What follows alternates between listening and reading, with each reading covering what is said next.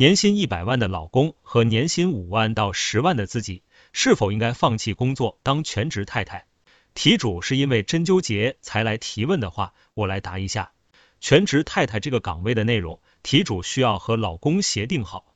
现实生活里，太多的女性自己认为的全职太太是时间自由加做喜欢的事，家教喜欢的人。等到真的成为全职太太之后，才发现。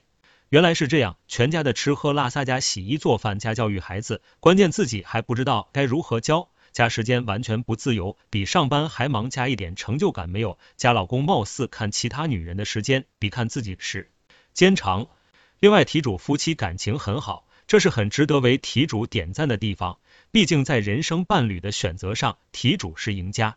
相信题主应该知道，老公是因为自己具备了哪些才和老公琴瑟和谐。倘若做全职太太后，自身具备的这些还可以依然保有吗？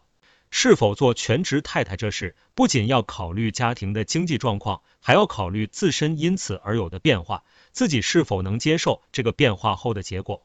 当然，夫妻之间维系情感的因素，以及自身对生活的诉求等都要考虑。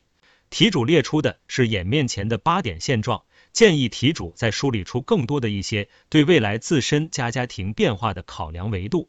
我身边有回归家庭做全职太太的女性，她们在全身心带娃的同时，也将夫妻情感经营的很好，自己顺便还因为带娃而主动学习育儿知识，进而将带娃这事做成了自己的新事业，成就自己的同时成就了家庭，也帮助了更多的家庭。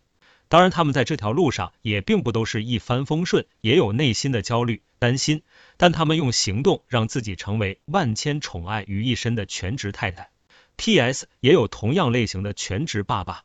期待题主以及和题主有同样纠结的伙伴们，都会让自己成为万千宠爱于一身的人。